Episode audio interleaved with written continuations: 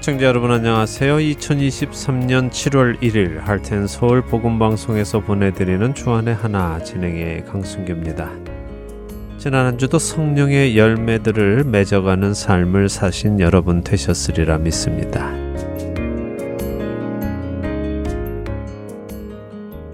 7월입니다. 2023년도 반이 지나갔네요. 흘러가는 세월을 아끼며 주님께서 맡겨주신 일에 집중하는 우리들이 되기를 바랍니다. 7월 맞이해서요, 새로운 프로그램을 준비했습니다. 지난 시대 특별히 기독교 역사 속에는 빛나는 설교자들이 많이 있었습니다. 근데 안타까운 것은 그들의 설교를 다시 들을 수 없다는 것이지요. 요즘이야 뭐 동영상이 있고 인터넷을 통해 언제든지 설교를 들을 수 있지만 여전히 지난 시대의 설교자들의 설교는 듣기 힘듭니다. 근데 그들의 설교문이 책으로 출판되기도 하고요. 또 남아 있기도 하고 그런데요. 제 마음 한 구석에 늘 이런 빛나는 설교를 우리 할텐서울 복음 방송 청취자 여러분들과 나누면 좋겠다 하는 소망이 있었습니다. 그래서 올 7월 방송부터요. 지난 시대의 외국 설교자들의 설교문 일부를 한국어로 읽어드리는 새로운 프로그램을 만들었습니다. 성도들에게라는 프로그램인데요. 시대를 깨웠던 귀한 설교자들의 설교를 들으시며 우리의 영성도 다시 한번 깨어나 힘을 얻는 시간이 되기를 바랍니다. 주안의 하나 3부에서 여러분을 찾아갑니다. 그리고 신앙서적을 읽고 그 안에서 생각해 볼 것들을 나누는 시간이지요. 책 읽는 그리스도인 7월부터는요. 필립 켈러가 쓴 양과 목자라는 책을 읽고 나눕니다. 프로그램 속에서 주님을 만나는 귀한 시간 되시기 소망합니다. 첫 찬양 함께 하신 후에 말씀 나누겠습니다.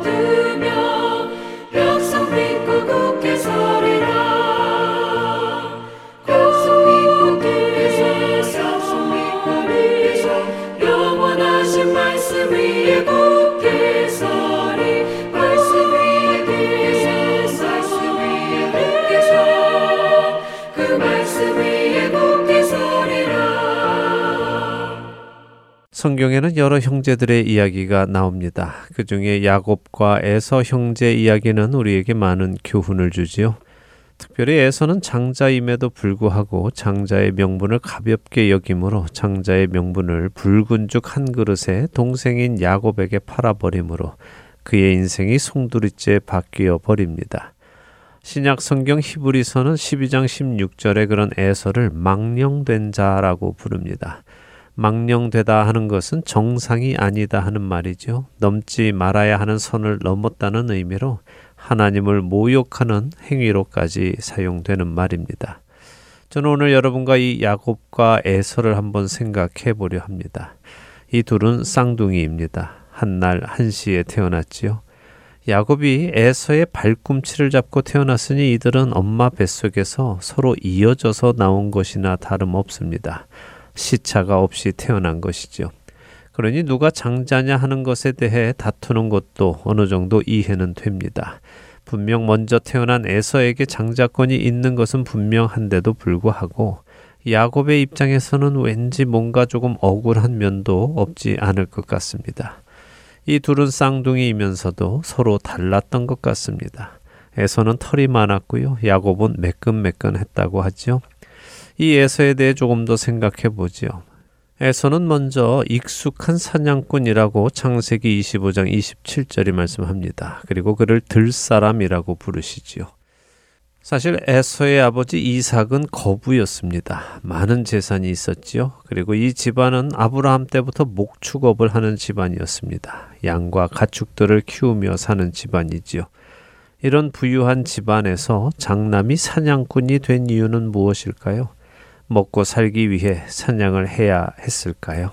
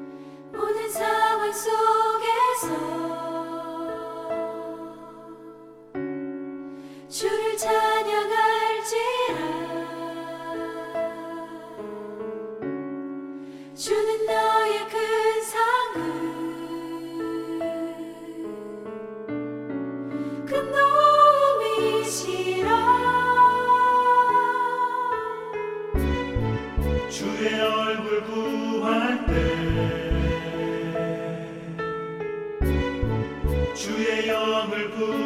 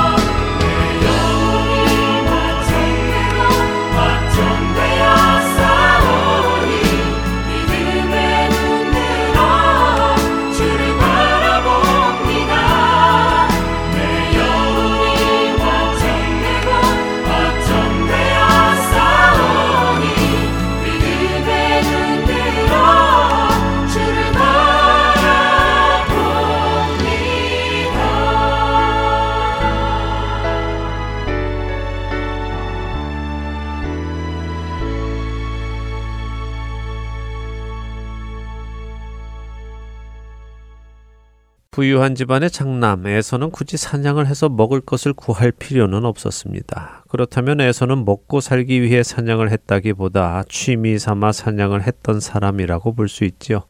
그래서 그는 들사람, 곧 지면 위를 돌아다니는 사람이라고 불립니다. 특정한 직업은 없고 부유한 집안의 맏아들로 자신의 종들을 데리고 여기저기 사냥이나 다니며 인생을 즐기는 사람이었습니다. 창세기 26장에 가면 에서는 40세의 해족속 부에리의 딸 유딧과 엘론의 딸 바스맛을 아내로 맞이했다고 기록합니다. 유딧의 이름의 뜻은 칭찬하다이고 바스맛의 이름의 뜻은 향기입니다. 에서는 자신의 아내를 자신이 섞여 살고 있던 가나안에서 자신을 칭찬해주고 자신에게 좋은 향기를 내어주는 여인들과 결혼을 한 것입니다. 내게 좋은 말을 해주고 내게 좋은 느낌을 주는 그런 사람 말이죠. 더 나아가 그는 창세기 28장에 가서는 자신의 배다른 큰아버지인 이스마엘의 딸인 마할랏을 세 번째 아내로 삼기도 합니다.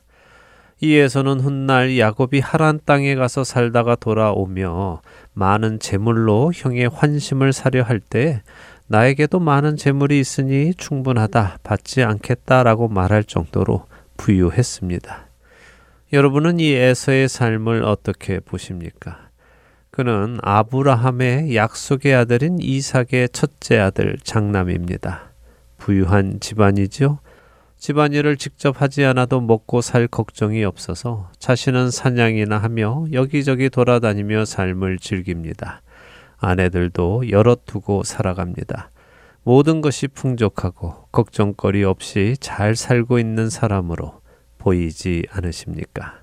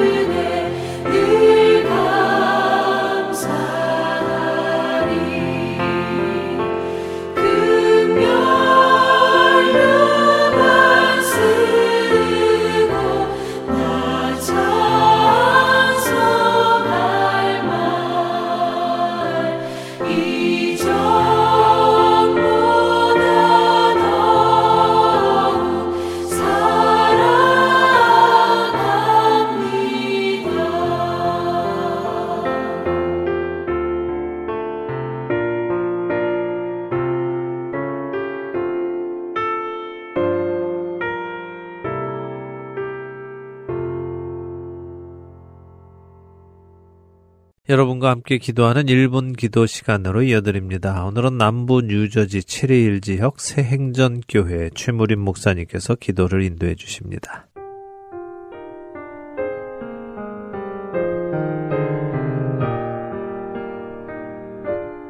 애청자 여러분 안녕하셨습니까? 저는 남부 뉴저지 체릴 인근에 있는 체릴 새행전 교회를 담임하는 최무림 목사입니다.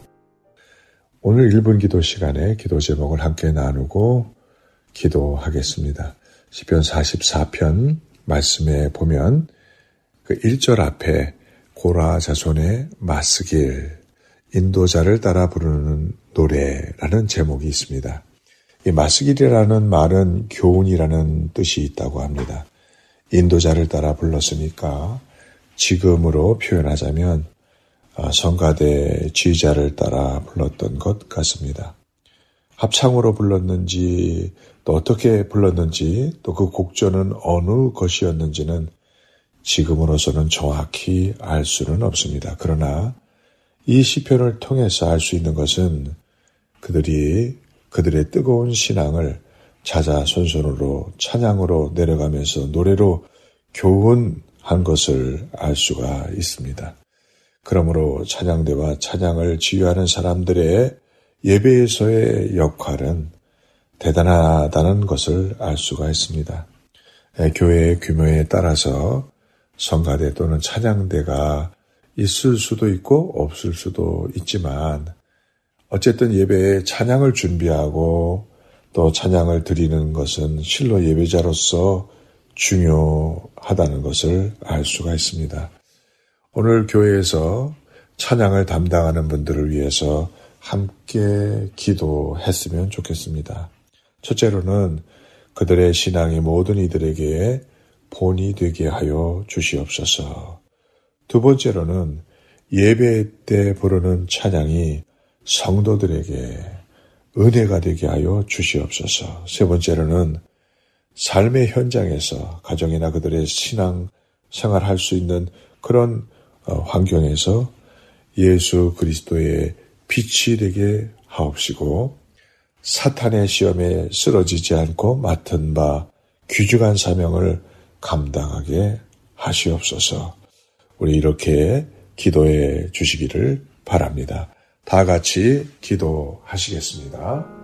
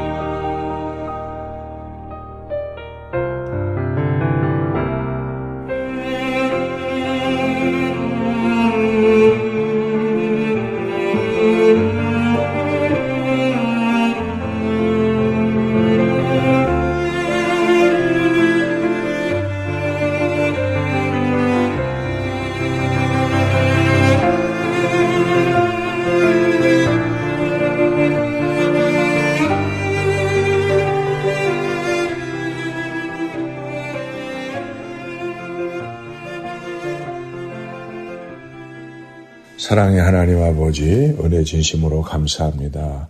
아버지 하나님께서 저희들에게 귀한 찬양을 허락해 주셔서 감사합니다. 특별히 예배 때 이 찬양을 담당하고 그리고 찬양대로 또 성가대로 수고하고 아버지 앞에 영광을 돌리는 당신의 사랑하는 종들을 위해서 간곡하게 기도합니다. 아버지 하나님 그들의 신앙이 모든 이들에게 아름답게 먼저 복이 되게 하여 주옵소서. 아름답게 노래하고 또 멋있게 노래하고 그리고 많은 사람들에게 감동을 주는 노래도 중요하지만 그 모든 것들이 그들의 신앙이 아버지 바탕이 되어 부르는 찬송이 되게 하여 주옵소서. 예배시 부르는 찬양이 하나님의 놀라우신 영광이 될 뿐만 아니라 듣는 자들에게도 크게 은혜가 되게 하여 주옵소서. 바라옵기는 그들의 삶에서 가정이나 직장에서 그들이 있는 그런 곳에서 아버지 하나님 앞에 영광이 되는 빛이 되는 그런 아름다운 모습으로 살아갈 수 있도록 축복하여 주시기를 간절히 바라옵고 원하옵나이다. 오늘도 아버지 하나님이 살아가는 동안에 찬양을 잃지 않게 도와주시고 찬양에 귀중한 사명이 있음을 감사할 수 있도록 인도해 주시기 원합니다. 무엇보다도 아버지 사탄의 시험에 들지 않도록 오늘 지켜주시고 그들이 교만하거나 잘못된 길에 빠져서 오히려 아버지 하나님의 영광을 가리는 일이 없도록 주의 천군 천사로 지켜 보호하여 주시옵소서. 오늘도 모든 것을 주님 앞에 맡깁니다. 주님께서 인도해 주시고 저들을 통하여 영광 받아 주시옵소서 예수님의 이름으로 간절히 기도하옵나이다. 아멘.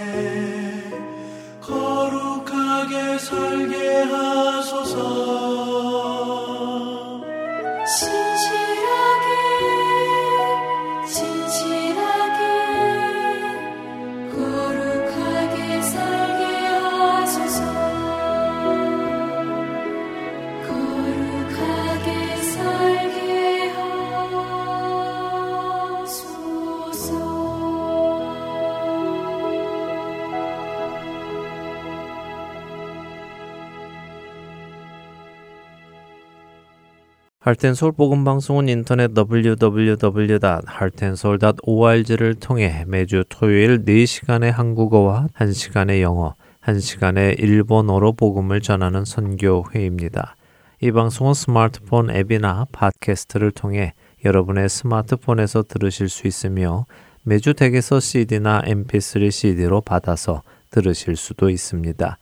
자세한 문의는 방송사 사무실 전화번호 602-866-8999로 해주시면 안내해 드리겠습니다.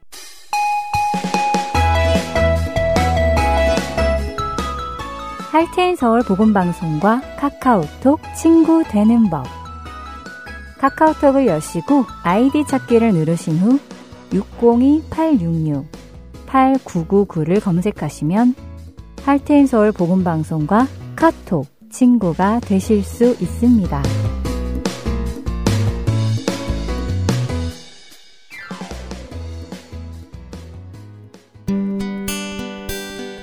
기쁜 소식 사랑으로 땅끝까지 전하는 아랜소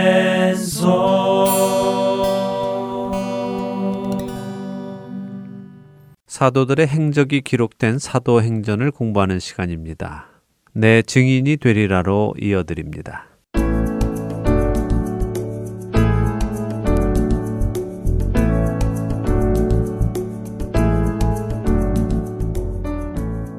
애청자 여러분 안녕하세요. 사도행전을 공부하는 시간입니다. 내 증인이 되리라 진행의 백성희입니다. 네, 여러분 안녕하세요. 강승규입니다. 교회 안에 그 유명한 섭섭병이 들어왔지만 네. 사도들이 각 사람이 받은 은사를 사용해야 함을 깨닫고 그렇게 은사를 받은 사람들에게 일을 맡기자 교회가 또 다시 건강해졌어요. 예, 그랬습니다. 지금것도 그랬고 또 앞으로 우리가 사도행전을 보면서 계속 보게 될 일이지만요. 네. 교회를 향한 공격은 언제나 있습니다. 내부에서든 외부에서든 계속해서 일어나지요. 문제는 그런 일이 일어나지 않게 하는 것에 있지 않습니다. 언제나 있는 이 일들에 어떻게 대응해 나가느냐 하는 것에 있지요. 그것을 어떻게 대응하느냐에 따라 교회는 부흥으로 갈 수도 있고요. 쇠퇴로 갈 수도 있습니다. 성령 하나님의 인도하심 아래에서 성경적으로 잘 해결하여 성장으로 가는 우리 모두가 되기를 바랍니다. 아멘. 자, 이렇게 교회가 섭섭병을 치유하자 또 어떤 일이 일어날까요? 오늘 본문을 읽어보겠습니다. 또 공격이 있으려 할까요? 걱정스럽기는 하네요. 네. 뭐 인간적으로 생각하면 걱정스럽기도 하지만 네. 교회가 성령님의 인도하심과 하나님의 보호하심 아래에서 성장하는 과정이니까 주님을 신뢰하며 나갈 수 있습니다. 너무 걱정하지 마시기 바랍니다. 네, 알겠습니다. 예, 자, 사도행전 6장 8절에서 15절 읽고 오늘 이야기 나누죠. 네, 8절부터 읽겠습니다.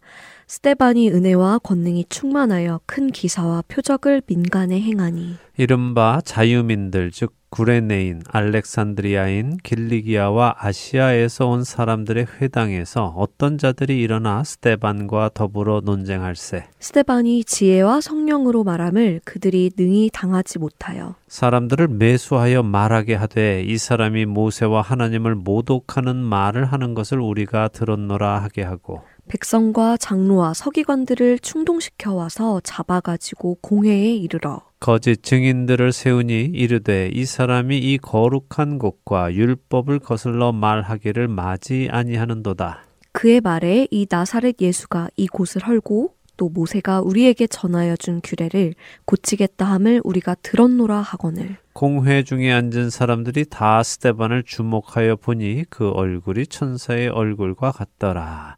사도들만 기사와 표적을 행한 것이 아니라 스테반도 큰 기사와 표적을 행했다고 합니다. 왜 그럴 수 있을까요?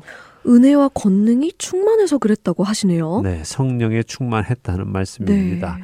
자, 이렇게 성령에 충만한 스테반이 어떤 특정한 사람들과 논쟁을 하게 되는데요. 누구라고 하십니까? 자유민들이라고 하네요. 네. 그리고 그들이 구레네인, 알렉산드리아인, 길리기아와 아시아에서 온 사람들이라고 하고요. 네.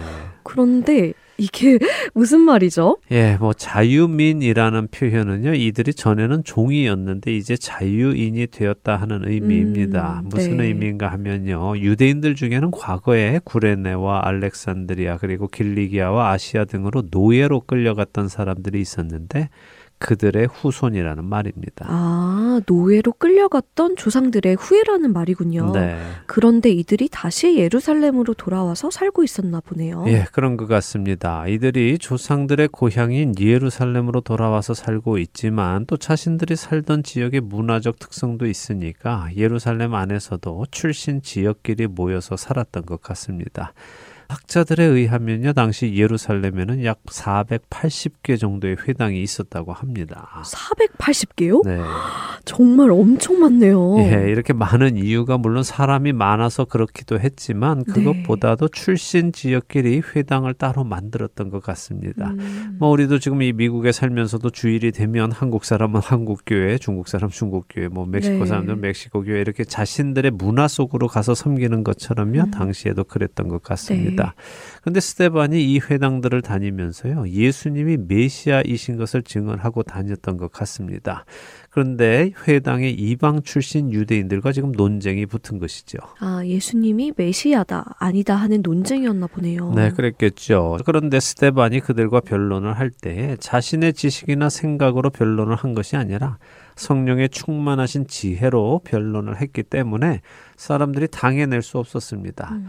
그런데 중요한 것이 있는데요. 이렇게 논쟁을 한 후에 자신들의 생각이 틀렸음을 알았다면 아, 그랬구나. 우리가 틀렸었구나 하고 겸손히 받아들이는 것이 아니라 이들은 어떻게 합니까? 사람들을 매수해서 스테반에 대해서 거짓 증언을 하도록 하네요. 네. 스테반이 하나님과 모세를 모독했다고요. 예. 정말 나쁘네요. 하나님의 진리를 전하는 스테반이 오히려 하나님을 모독했다고 하니까요. 정말 하늘이 무섭지도 않은가 보네요. 하나님을 믿는 사람들이. 예, 그러게 말입니다. 사실 이 사람들이 스테반과 변론하는 이유가 무엇일까요? 자신들은 하나님을 제대로 믿고 있다고 생각하니까 변론을 했겠죠. 자신들은 올바른데 스테반이 잘못이라고 생각을 하니까 논쟁을 한 것입니다. 네. 그런데 이렇게 자신들이 올바른 사람이라고 생각하는 사람이라면요, 자신들의 삶 속에서 자신들이 하나님의 말씀을 지키고 있음을 증명해야 합니다. 네. 그런데 이들은 자신들이 옳다는 것을 증명하기 위해서 하나님의 10계명 중 제9계명인 내 이웃에 대하여 거짓 증거하지 말라 하신 계명을 어기고 있지요. 더 놀라운 것은 이들이 스테반을 향해 거짓 증언하라고 한 내용이 스테반이 하나님과 모세를 모독했다는 것인데요. 오히려 자신들이 하나님께서 모세를 통해 주신 십계명을 어기며 자신들이 모독하고 있는 것을 모르는 것이죠. 음. 정말 죄인의 모습이 바로 이런 것 같아요. 자신이 정죄하는 그 정죄를 스스로 짓고 있는 것이요. 맞습니다. 너무 슬픕니다. 슬프고 말고요. 자, 그래서 음. 이 이방 출신 유대인들이 스테반과 논쟁에서 화가 나니까 거짓 증인들을 돈으로 매수해서 세우고는 스테반을 없애기 위해 백성과 장로들과 서기관들을 충동합니다. 그리고는 뭐라고 증언하게 합니까? 거짓 증인들을 세워서 스테반이 거룩한 곳과 율법을 거슬러 말한다고 하네요. 자, 그렇습니다. 거룩한 곳은 어딜까요? 음, 성전일까요? 네, 맞습니다. 성전입니다. 결국 성전과 율법을 거슬러 말한다라고 거짓 증거하도록 했지요. 성전은 누가 관할한다고 전에 말씀드렸지요? 제사장들인 사두개인들이요. 맞습니다. 그러면 율법은 누구와 관련이 있을까요? 율법을 열심히 지키는 바리새인들이겠네요. 그렇습니다. 지금까지 교회를 향한 박해는요, 사실 사두개인들을 중심으로 일어났었습니다. 음, 그랬죠. 제사장들이 중심이 되어서 교회를 핍박했죠. 네. 그런데 이제는 바리새인들까지 참여하게 되는군요. 예, 점점 적이 많아지고 있죠. 아, 예. 네. 그런데 이 거짓 증인들의 증언을 들어보니까 나사렛 예수가 성전을 헐고 모세의 율법을 고치겠다고 했다고 증언을 합니다. 사실 예수님도 대제사장으로부터 성전을 무너뜨리고 사흘 만에 다시 짓겠다고 하신 것 때문에 정죄를 받으셨지요. 이들은 사실 종교 생활을 하면서도 왜 종교 생활을 하는지 모르고 있는 사람들입니다. 예수님이 성전을 헐라고 하신 이유는 무엇이었습니까? 음, 예수님이 스스로 성전이 되실 것이기 때문 아닐까요? 맞습니다. 그런데 예수님이 성전이 되신다는 것은 또 무엇입니까? 제가 다른 방송에서도 말씀을 드렸지만요. 성전이 무엇 하는 곳인지 먼저 우리는 깨달아야 합니다. 성전은 뭐 하는 곳일까요? 사람들은 성전을 제사 지내는 곳이라고 알고 있습니다. 성전이 제사 지내는 곳 아닌가요? 맞는 것 같은데요. 예, 물론 맞습니다. 성전이 제사를 지내는 곳이 맞는데요. 제사를 지내는 이유를 우리가 알아야 하죠. 음, 제사를 지내는 이유는 죄 사함을 받기 위함이잖아요. 물론이죠. 그런데 왜 제사함을 받아야 합니까? 그것이 성전의 목적인데요. 죄 사함을 받으려는 목적이요. 네. 음, 일단은 죄는 사함 받아야 하고, 네. 그리고 글쎄요, 또 무슨 목적이 있을까요? 예, 어쩌면 너무 쉬워서 답을 못 하고 계신지도 모르는데요. 사람들이 성전에 가고 성전에서 제사를 지내고 제사를 통해 죄 사함을 받는 이유는요. 네. 하나님을 만나기 위해서입니다. 하나님의 임재 앞에 나갈 수 있기 원해서 그렇죠. 아, 네, 그렇죠. 그것이 궁극적인 목적이죠. 하나님께 가는 것이요. 네, 하나님께서는 이스라엘 백성들에게 이사야서 1장에서 그들이 마당만 밟고 간다라고 하셨습니다. 성전에 와서 하나님을 뵙지는 않고 마당만 밟고 간다는 말씀이군요. 네, 그러니까 율법도 지키고 제사도 지내고 다 하는데 그 목적이 하나님을 만나는 데에는 있는 것이 아닙니다. 그냥 자신들에게 주어진 그 일을 아무 생각 없이 하는 음. 것뿐이지요. 하나님은 순종을 제사보다 좋아하신다고 하시는데 이들은 그것을 모르고 제사만 열심히 지냅니다.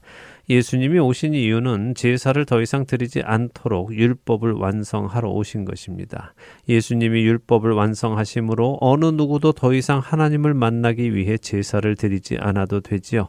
그래서 언제든지 성전 되시는 예수님 안에서 우리는 하나님을 만날 수 있게 되었다는 의미입니다. 그런데 지금 이들은 제사를 왜 안 지내도 되는지는 이해 못하고 그냥 하나님을 만나고자 하는 생각도 없으니까 여전히 제사를 지내야 한다고만 생각하면서 제사를 지낼 성전을 없애라는 것이 하나님을 향한 모독이라고 생각하는 것이죠. 거짓 증인들이 이렇게 말을 하자 그곳에 있던 사람들이 모두 스테반을 쳐다봅니다. 음, 뭐야? 이 사람이 그런 말을 했어? 하면서 쳐다본 것이군요. 네, 사람들이 뭐야 이놈이 하나님과 모세를 모독하는 그런 말을 했다고 하면서 쳐다봤는데 스테반의 얼굴이 죄인의 얼굴이 아니라 천사의 얼굴처럼 빛이 났다는 것입니다. 하나님의 영광이 그의 얼굴에 나타났다는 것이죠. 어, 멋진데요. 거짓말하는 자들이 오히려 뜨끔했겠어요. 예, 뭐 글쎄 이들이 그 빛을 보았는지 아니면 믿는 자들의 입장에서만 보인 음. 것인지는 잘 모르겠습니다만 어쨌든 성경은 스테반이 성령의 충충 만에 있음을 우리에게 알려주고 계십니다. 자, 이제 다음 장인 사도행전 7장으로 가보죠. 일단 1절에서 16절까지 읽겠습니다. 네, 사도행전 7장 1절부터 읽습니다. 대제사장이 이르되 이것이 사실이냐 스테반이 이르되 여러분 부형들이여 들으소서 우리 조상 아브라함이 하란에 있기 전 메소보다미아에 있을 때에 영광의 하나님이 그에게 보여 이르시되 내 고향과 친척을 떠나 내가 내게 보일 땅으로 가라 하시니. 아브라함이 갈대아 사람의 땅을 떠나 하란에 거하다가 그의 아버지가 죽음에 하나님이 그를 거기서 너희 지금 사는 이 땅으로 옮기셨느니라. 그러나 여기서 발 붙일 만한 땅도 유업으로 주지 아니하시고 다만 이 땅을 아직 자식도 없는 그와 그의 후손에게 소유로 주신다고 약속하셨으며 하나님이 또 이같이 말씀하시되 그 후손이 다른 땅에서 나그네가 되리니 그 땅 사람들이 종으로 삼아 400년 동안을 괴롭게 하리라 하시고 또 이르시되 종 삼는 나라를 내가 심판하리니 그 후에 그들이 나와서 이곳에서 나를 섬기리라 하시고 할례의 언약을 아브라함에게 주셨더니 그가 이삭을 낳아 여드레 만에 할례를 행하고 이삭이 야곱을 야곱이 우리 열두 조상을 낳으니라. 여러 조상이 요셉을 시기하여 애굽에 팔았더니 하나님이 그와 함께 계셔. 그 모든 환난에서 건져내사 애굽 왕 바로 앞에서 은총과 지혜를 주심에 바로가 그를 애굽과 자기 온 집의 통치자로 세웠느니라. 그때에 애굽과 가나안 온 땅에 흉년이 들어 큰 환난이 있을세 우리 조상들이 양식이 없는지라 야곱이 애굽에 곡식이 있다는 말을 듣고 먼저 우리 조상들을 보내고 또 재차 보냄에 요셉이 자기 형제들에게 알려지게 되고 또 요셉의 친족이 바로에게 드러나게 되니라. 요셉이 사람을 보내어 그의 아버지 야곱과 온 친족 일흔다섯 사람을 청하였더니 야곱이 애굽으로 내려가 자기와 우리 조상들이 거기서 죽고 세겜으로 옮겨져 아브라함이 세겜 하몰의 자손에게서 은으로 값 주고 산 무덤에 장사되니라. 내용은 길지만 어렵지는 않은 내용이죠. 네, 구약에 기록된 이스라엘의 시작과 역사를 쭉 설명하는데요. 네, 맞습니다. 대제사장이 이것이 사실이냐 다시 말해 네가 하나님을 모독하고 모세를 모독했냐 네가 예수가 이 성전을 헐고 모세의 율법과 규례를 고치겠다는 말을 했다고 가르쳤냐라고 묻습니다. 네. 그러자 스테반이 자신이 한 말이 무슨 의미인지를 설명하기 시작하는 것이지요. 스테반은 부형 여러분이라면서 그들을 부릅니다. 무슨 뜻일까요? 아비 부자와 형제 형자입니다. 음, 아버지와 형제 여러분 그렇게 부르는 것이군요. 네. 결국에 한 가족임을 강조하는 것이네요. 예, 자신과 그들이 하나라는 것입니다. 그래서 우리 조상 하면서 아브라함을 이야기하지요. 그런데 오늘은 이 내용 전체를 보기보다요. 한 가지 신학적 배 배경을 좀 설명드려야겠습니다. 내용은 다음 주에 보도록 하지요. 네. 신학적 배경은 무엇인가 하면요. 우리가 현재 보는 성경 중에 구약 성경은 히브리 성경인 마소라 성경을 번역한 성경입니다. 어, 그것은 당연한 것 아닌가요? 예, 뭐 당연한데요. 예, 예수님 당시 유대인들 그러니까 바벨론 포로 시대 이후의 유대인들은 히브리 성경이 아닌 헬라어로 번역된 70인역이라는 성경을 보았습니다. 음, 유대인들이 히브리어로 된 성경이 아닌 헬라어로 된 성경을 보았다고요? 네. 특이하네요. 왜 그랬을까요? 예, 바벨론 포로 시대 70년 동안 유대인들이 바벨론에 살면서요, 자신들의 모국어인 히브리어를 다 잊어버렸습니다. 음. 대신 바벨론의 언어인 아람어를 배우고 자랐죠. 네. 그러다가 다시 예루살렘으로 돌아왔을 때 유대인들 대부분이 아람어를 사용했고요, 히브리어를 읽지 못했습니다. 그러던 중 알렉산더 대왕이 지중해를 중심으로 세계를 제패해 나가면서 헬라어, 곧 그리스어가 통용되기 시작했는데요. 음. 이런 문화 속에서 구약 성경을 헬라어로 번역을 하게 되었습니다. 구약과 신약 중간기에 살던 사람들은 바로 이 헬라어 성경으로 말씀을 읽었죠. 음, 그런 이유가 있었군요. 네. 자, 그런데 문제가 있습니다. 이 70인역 번역 과정에서 히브리 원문과 차이가 있게 번역이 된 것들이 있다는 것이죠. 자, 여기 스테반은 하나님께서 아브라함을 부르신 때가 하란에 있기 전 메소보다미아에 있을 때에 나타나셔서는 네 고향과 친척을 떠나 내가 보여줄 땅으로 가라라고 하셨다고 하지요. 네. 그럼 이것이 우리가 아는 성경의 내용일까요? 어, 아닌 것 같은데요. 제가 알기론 하나님께서 아브라함이 하란에 있을 때 고향과 친척과 아버지를 떠나라고 하신 것으로 아는데요. 맞 습니다. 창세기 11장 31절을 보면요. 아브라함의 아버지 데라가 그들을 데리고 갈대아인의 우르를 떠나 가나안 땅으로 가고자 하다가 하란에 거류했고 205세에 죽었다고 기록하고 있습니다. 그리고 이어지는 12장에 보면 하나님께서 아브라함에게 네 고향과 친척과 아비집을 떠나라고 하시죠. 그리고 12장 4절에 보면 아브라함이 여호와의 말씀을 따라 하란을 떠날 때에 75세다라고 기록합니다. 그래서 하나님께서 아브라함을 하란에서 부르신 것으로 우리가 알고 있는 구약 성경은 말씀하시죠. 하지만 창세기 15장 7절에 보면요. 하나님께서는 나는 이 땅을 내게 주어 소유를 삼게 하려고 너를 갈대아인의 우르에서 이끌어낸 여호와니라라고 또 스스로 말씀을 하십니다. 음, 어 그러면 갈대아 우르에서 부르신 것이 맞네요. 네, 또 그렇게 보이죠. 음. 예, 그래서 어떤 학자들은 하나님께서 네. 아브라함을 갈대아 우르에서 한 번 하란에서 한 번 이렇게 두 번 부르셨다라고 음. 주장하기도 합니다. 하지만 과연 그럴까요? 만일 그랬다면 하나님께서 아브라함을 처음으로 부르시는 그 장면을 기록하지 않았을까요? 음. 했겠죠.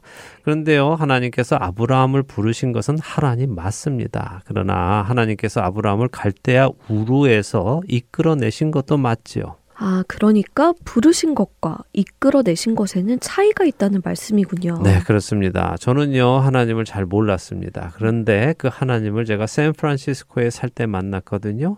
근데 하나님께서는 저에게 이렇게 말씀하실 수 있습니다. 나는 너를 구원하기 위해 너를 한국에서 이끌어낸 너의 하나님이다라고요. 음, 그렇군요. 그런 말씀이군요. 네, 그렇습니다. 자, 일단 오늘 시간이 다 되었으니까요. 이 내용은 우리 다음 시간에 더 다루도록 하겠습니다. 네, 벌써 시간이 그렇게 되었네요. 알겠습니다. 스테반 집사의 순교가 가까이 왔다는 것이 슬퍼집니다. 다음 시간에 그의 마지막 모습을 보게 되겠네요. 예, 그러나 그 안에서 우리는 또 소망도 얻을 것입니다. 언제나 소망을 잃지 않는 우리가 되기를 바랍니다. 아멘. 소망을 품고 사는 우리 모두 되기 바라며 내 증인이 되리라 마치도록 하겠습니다. 저희는 다음 주에 다시 뵙겠습니다. 안녕히 계세요. 안녕히 계십시오.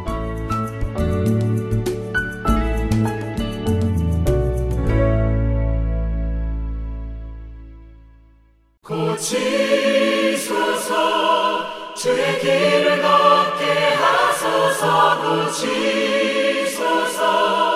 내게 새 부어주소서 믿음 없는 내 마음 주께 고백하오니. 주의 품에 쉬게 하소서. 고치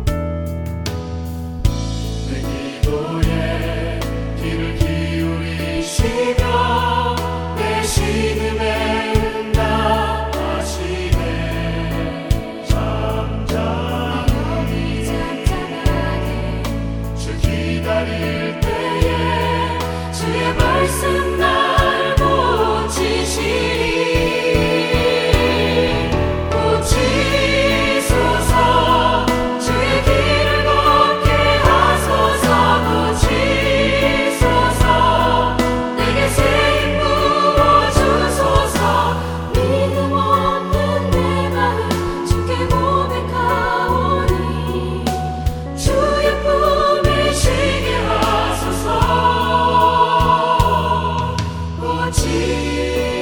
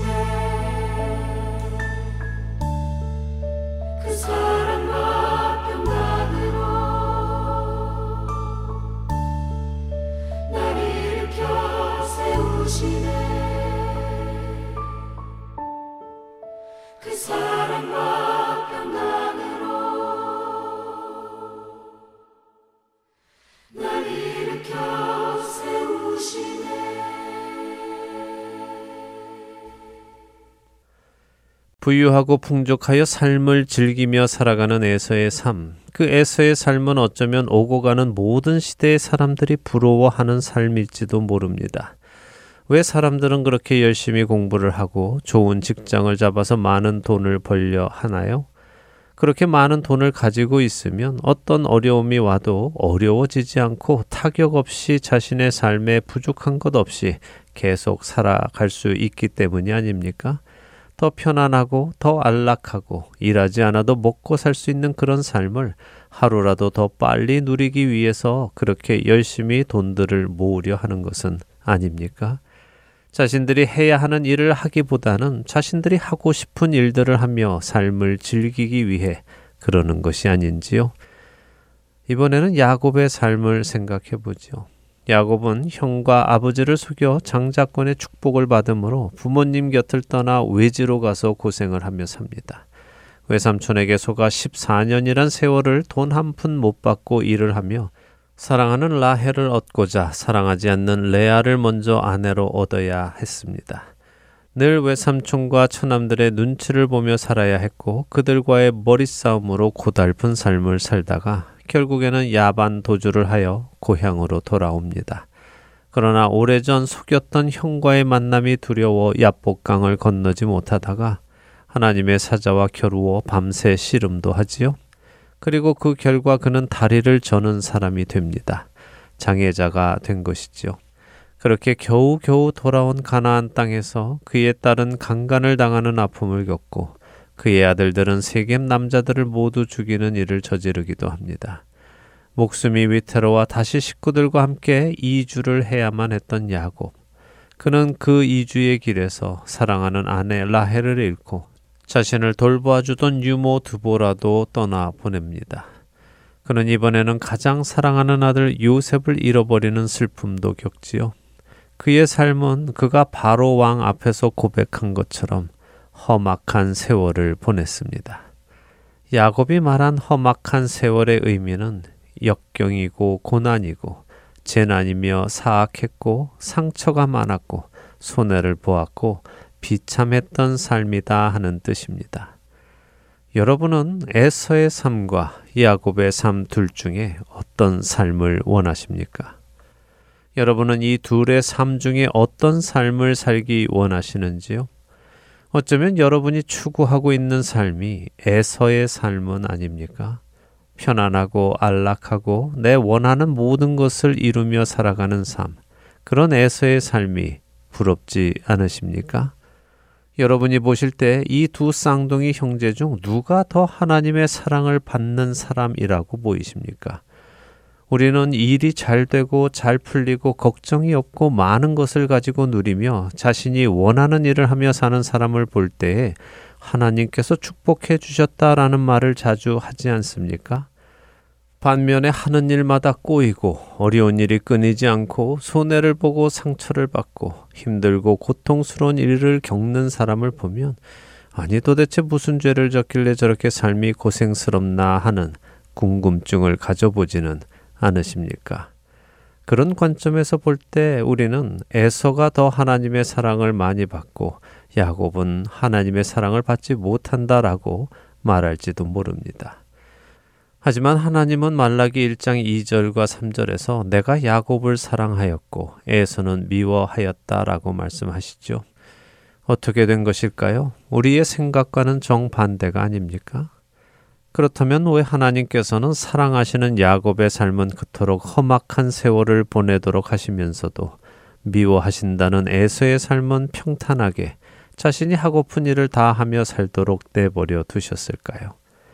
그것은 참 사랑이란 그 대상이 원하는 일을 다 이루도록 허락해 주는 것이 아니라 그 대상이 가장 좋은 것, 가장 선한 것, 가장 아름다운 것, 가장 귀한 것을 가지도록 하기 때문입니다.